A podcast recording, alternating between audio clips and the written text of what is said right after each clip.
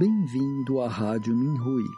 Você está ouvindo as experiências de cultivo dos praticantes do Falun Dafa. Nossos votos de bom entendimento e iluminação.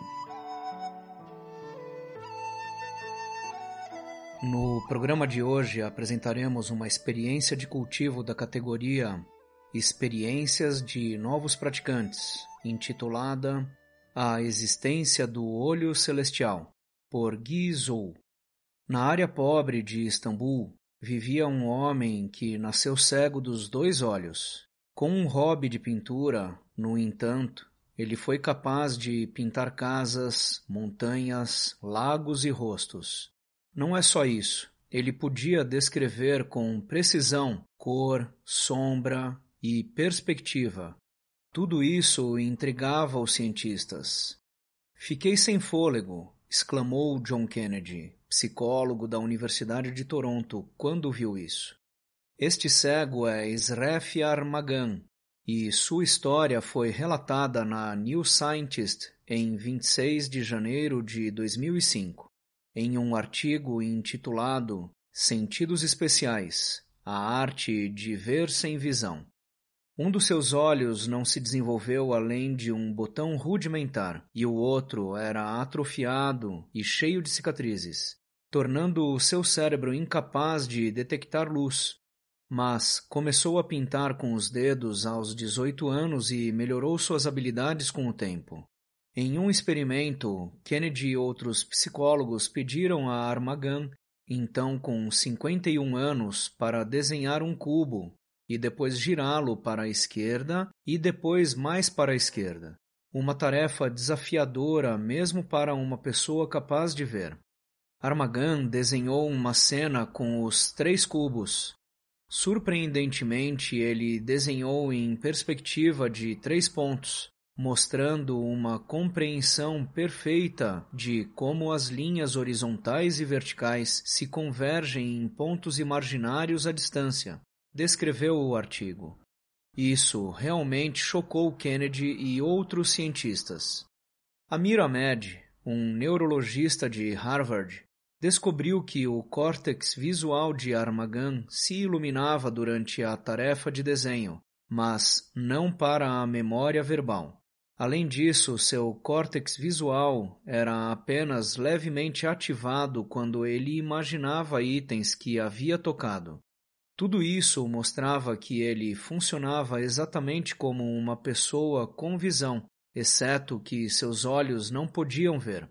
Normalmente pensamos em ver como absorver a realidade objetiva através de nossos olhos. Mas será? Descreveu o artigo na New Scientist. O terceiro olho. Evidências de outras fontes também mostraram que se podia ver coisas além dos olhos. Desde setembro de 1979, o jornal chinês Ziran Zashi, a revista Nature, publicou vários artigos sobre crianças em várias partes da China que foram capazes de reconhecer símbolos escritos e imagens impressas colocadas em latas de plástico preto com tampas bem ajustadas. Estes fenômenos geralmente estão relacionados à glândula pineal no cérebro, que se conecta com a junção das sobrancelhas na testa. Como a glândula pineal está relacionado à percepção da luz, os anatomistas modernos consideram que é um remanescente vestigial de um órgão evolutivamente atrofiado ou do terceiro olho. A partir de experimentos, os pesquisadores descobriram que, na ausência de uma córnea funcional, um camundongo ainda pôde sentir a luz, levando à ativação da glândula pineal.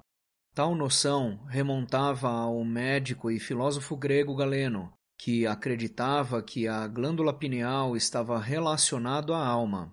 O filósofo, matemático e cientista francês René Descartes foi mais longe. Em contraste com os animais, Descartes concluiu que uma alma dada por Deus dota os humanos de inteligência e consciência, e ele designou a glândula pineal como a interface entre o corpo e a alma. a sede do pensamento racional, descreveu um jornal do BMJ em 2022, intitulado Glândula pineal como a fonte da alma e do terceiro olho.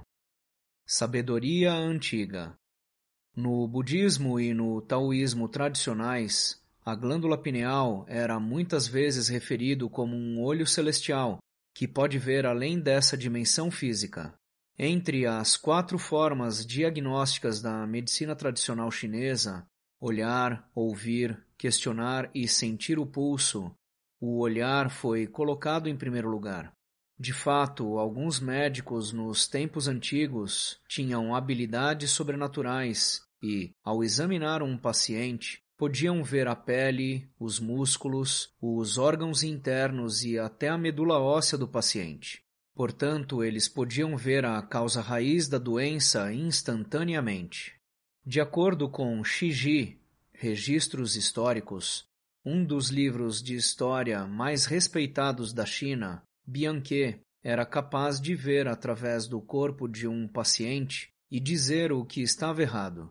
Em uma ocasião, ele conheceu o rei do Reino Ti e apontou o início de sua doença. Nas visitas subsequentes, ele indicou o progresso da doença passo a passo. Mas o rei não deu ouvidos e morreu no final, como Bian previu. O antigo sábio Lao Zi, também conhecido como Lao Tse, também descreveu a iluminação através da prática de cultivo. Sem abrir sua porta, você pode conhecer o mundo inteiro. Sem olhar pela janela, você pode entender o caminho do tal.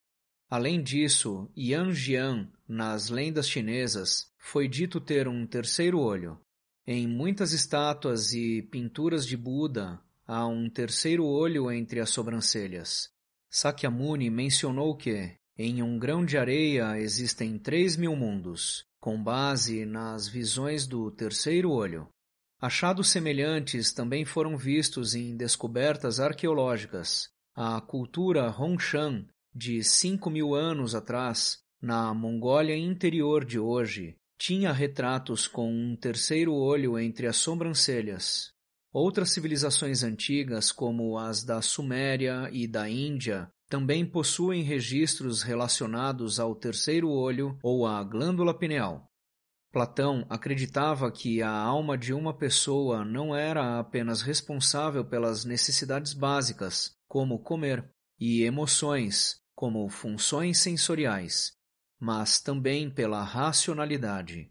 Ele considerava a alma imortal e afirmava que o corpo era sua prisão temporária ou túmulo, porque a alma seria libertada após a morte. Para ele, a glândula pineal é melhor do que dez mil olhos normais, porque pode ajudar uma pessoa a ver a verdade.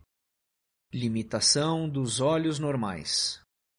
Algumas pessoas rejeitam a ideia de um terceiro olho e só aceitam aqueles percebidos pelos olhos normais. Mas o mundo em que vivemos está além do que nossos olhos podem ver. Por exemplo, podemos ver a luz com um comprimento de onda entre 380 e 700 nanômetros, que é apenas uma pequena fração do espectro eletromagnético. Os físicos modernos descobriram que apenas 4% do universo é composto de tudo o que podemos ver com os nossos olhos e telescópios. Desde todo o gás e poeira intergalácticos e interestelares até estrelas, planetas e vidas. As coisas restantes são energia escura e matéria escura. Se, de imediato, negarmos coisas que não podemos ver, não seria diferente da parábola indiana em que um cego não conseguiu saber como é um elefante apenas tocando uma pata ou a presa. Muitos grandes cientistas perceberam isso. O importante é não parar de questionar. A curiosidade tem a sua própria razão de existir, observou Albert Einstein. Não se pode deixar de se maravilhar quando se contempla os mistérios da eternidade, da vida, da maravilhosa estrutura da realidade. Basta tentar compreender um pouco deste mistério a cada dia. Há muitos desses exemplos, do universo à vida, das religiões às habilidades sobrenaturais, da civilização pré-histórica a outras dimensões. A sabedoria da humanidade é muito limitada. O sistema de meridianos, por exemplo, não foi encontrado na anatomia clássica, mas foi confirmado pela ciência moderna com a ajuda de computadores. Li Cixen, um grande médico da dinastia Ming, já tinha clareza sobre isso. Para observar os órgãos internos e os canais meridianos, apenas aqueles com habilidades paranormais poderiam fazer isso, descreveu ele. O Divino. Enquanto alguns cientistas só aceitam coisas que são comprovadas pela ciência empírica, Einstein tem a mente mais aberta. Gosto de pensar que a Lua está lá, mesmo que eu não esteja olhando para ela, disse ele. Sobre a espiritualidade, acrescentou: Quero conhecer os pensamentos de Deus, o resto são detalhes. Isso é condizente com o mundo religioso. Tanto no budismo quanto no cristianismo, aqueles com uma forte fé em serem bons, às vezes podiam ver milagres. Da mesma forma, as experiências de quase morte também mostram a existência de almas. Muitas vezes subnotificadas, elas compartilham amplos pontos em comum. Não sentir dor, ver uma luz brilhante no final de um túnel e outros fenômenos visuais, desprender-se do corpo e flutuar acima dele, ou até mesmo voar para o espaço, que são experiências fora do corpo. Descreveu um artigo da Scientific American de junho de 2020, intitulado o que as experiências de quase morte revelam sobre o cérebro. O terceiro olho está frequentemente relacionado aos níveis morais de alguém. Na civilização Gendaya, a primeira civilização segundo a cultura maia, os homens tinham um terceiro olho no meio da testa, mas isso desapareceu nas civilizações posteriores. O mesmo acontece com as crianças. Como mencionado acima, Algumas crianças são capazes de ver coisas além dos seus olhos normais em tenra idade. Depois de serem mais influenciadas pela sociedade moderna, com egoísmo e outras noções, suas habilidades paranormais muitas vezes diminuíam com o tempo. O Falun Dafa ilumina seus praticantes. Existem maneiras de desacelerar ou reverter a degeneração associada ao declínio moral. Um exemplo é o Falun Dafa, também conhecido como Falun Gong, é um sistema de meditação baseado nos princípios da verdade, compaixão e tolerância. À medida que os praticantes aplicam esses ensinamentos em sua vida diária, eles conseguem alcançar melhor saúde, valores morais mais elevados e iluminação. Ao ler os livros do Falun Dafa e fazer os exercícios, alguns praticantes viram cenas em outras dimensões, como aquelas relacionadas à divindade, entre elas um Falun girando, que é a roda da lei, Buda, fadas e muito mais. Alguns membros da plateia também viram cenas semelhantes como fadas e paraísos ao assistir às performances do Shenyun. O Falun Dafa também traz iluminação aos praticantes e os concede sabedoria. Um artigo de 30 de maio deste ano do Minhui contou a história de uma menina que sobreviveu ao aborto de uma mãe quando era um feto de 29 semanas. Apesar de sua experiência incomum, essa jovem foi bem cuidada pela autora do artigo e pela sua mãe, ambas praticantes do Falun Dafa. A menina cresceu saudável e abençoada com bondade, inteligência e um coração puro, tudo graças à sua prática do Falun Dafa. Outro exemplo diz respeito a uma mulher de 50 anos ela lutava com as interações sociais e se sentia extremamente desconfortável quando estava no centro das atenções. Ela até temia quando tinha que falar na frente de uma multidão. Suas habilidades sociais, no entanto, melhoraram drasticamente depois que ela começou a praticar o Falun Dafa. Com um coração sincero para espalhar a bondade da prática, ela começou a se aproximar das pessoas e conversar com elas sobre o Falun Dafa. Antes que ela percebesse, ela não se sentia mais desconfortável em situações sociais, e seu desempenho no trabalho também melhorou. Seu supervisor a elogiou mais de uma vez nas reuniões. Quando sua empresa realizou uma competição de discursos, ela apresentou uma prosa que ela mesma escreveu. O público ficou tão cativado por sua performance que uma pessoa gritou: Dá para ela um prêmio especial.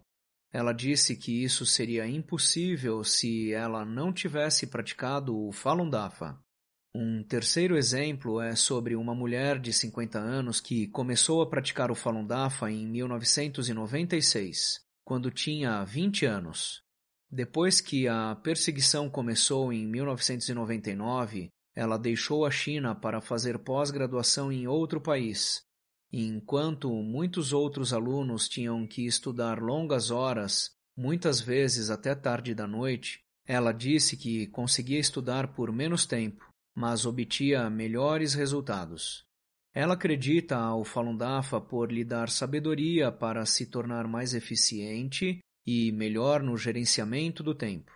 Existem inúmeros exemplos como esses em que os praticantes do Falun Dafa se tornaram melhores cidadãos da sociedade e mais produtivos seguindo os princípios da verdade, compaixão e tolerância. Encontrando nosso caminho.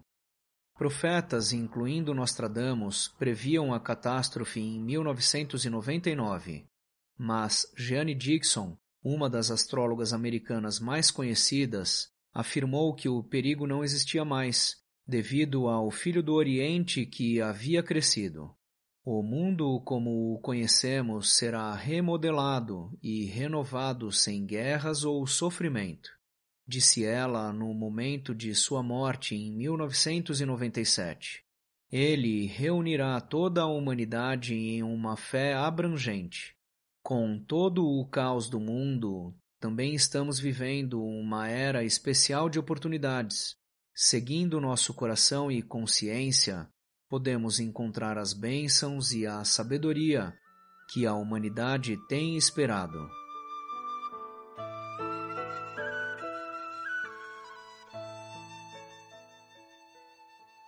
Obrigado por ouvir a Rádio Minhui. Para mais informações a respeito da perseguição ao Falun Dafa na China, e de experiências e eventos de praticantes ao redor do mundo, visite o nosso site pt.minrui.org.